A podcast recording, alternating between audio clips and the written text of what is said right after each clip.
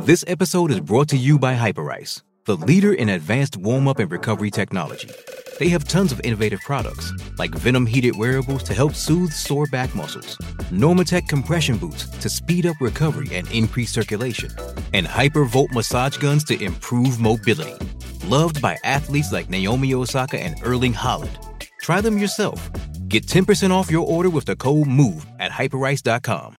Getting engaged is a moment worth cherishing. A one of a kind ring that you design at Blue Nile can help your love sparkle. Just choose your diamond and setting. When you've found the one, you'll get it delivered right to your door. Finding the right engagement ring can be nerve wracking. At Blue Nile, you'll have the expert guidance needed and a diamond guarantee that ensures you're getting the highest quality at the best price. Cherish all of life's moments and save up to 30% at BlueNile.com. That's BlueNile.com. This is a special quick hit episode of Pro Football Network's premier fantasy football podcast. I'm your host, BJ Rudell, and uh, I'm going to spend a few minutes talking about uh, a research article that has uh, a lot to do with the fates of uh, Ravens running backs and some of the buzz surrounding whether Baltimore will sign Melvin Gordon to join what appears to be a crowded backfield already.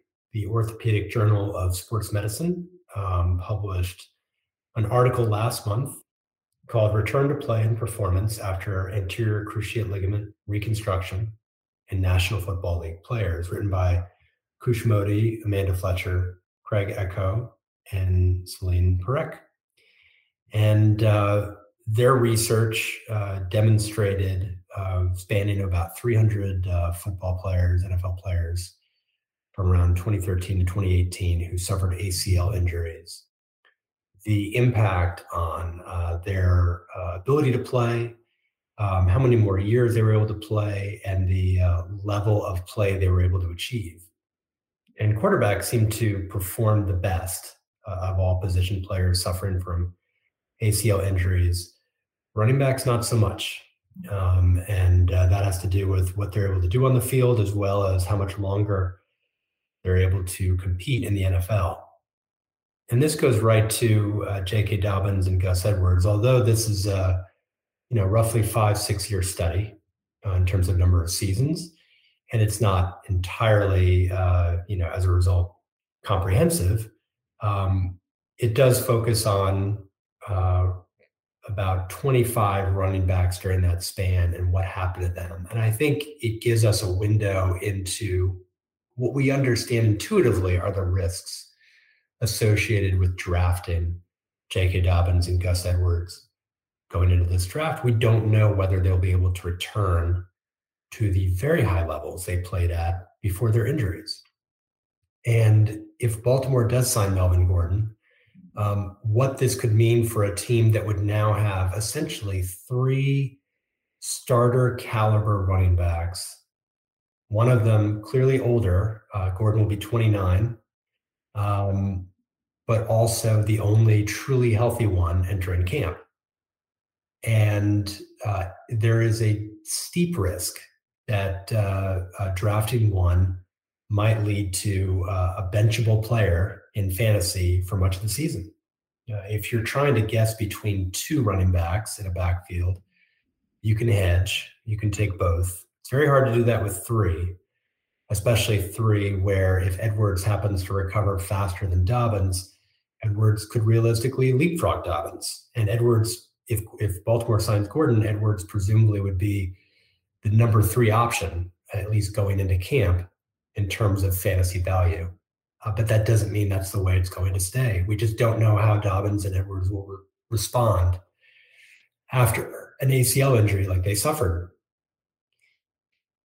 So we have to ask ourselves what are the risks if Baltimore signs Gordon, and are any of them worth drafting in fantasy? And obviously, no one knows the answer to that, but it's important to ask the question because uh, last year we saw Devonta Freeman and Latavius Murray, two uh, cast off running backs. I mean, essentially, uh, Murray seemed to be pretty much done. Devonta Freeman certainly seemed done. And they both came back and ran, uh, averaged uh, over 4.2 yards a carry. Uh, and Freeman was able to distinguish himself as an RB2 most weeks, somewhat TD dependent, but still an RB2.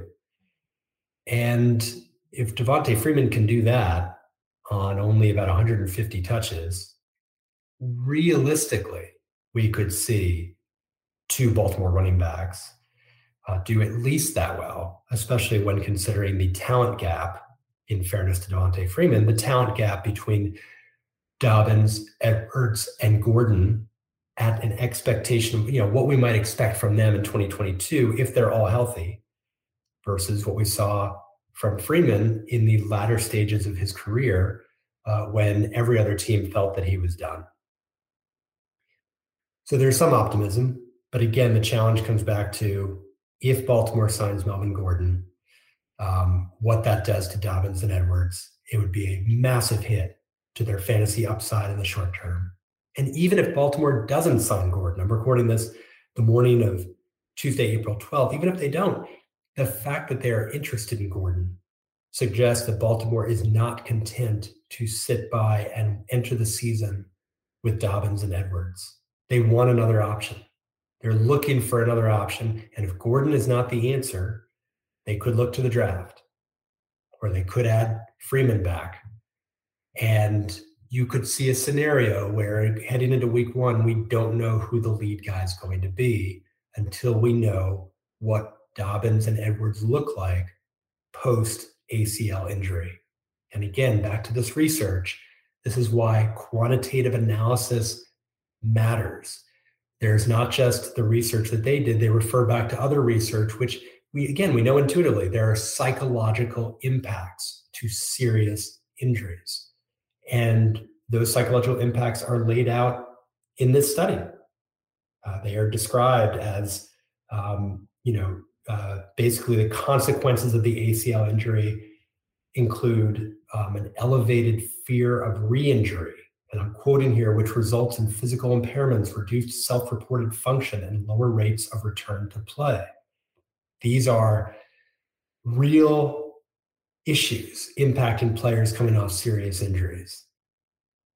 And so there is as much confusion in Baltimore's backfield as perhaps any backfield in the league. That means there's a ton of confusion going into fantasy drafts and in dynasty leagues about what kind of values to assign to these players. J.K. Dobbins could be a top 12 running back in a perfect world.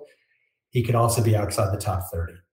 Same thing for Gus Edwards, although Edwards' upside is capped by Dobbins, unless Dobbins is unable to get back to the level that he needs to. And if he's struggling to stay healthy or to be at close to 100%, Edwards could take over. But then again, if they sign Melvin Gordon, Gordon would be a constant thorn in the side of fantasy managers who are relying on Dobbins or Edwards.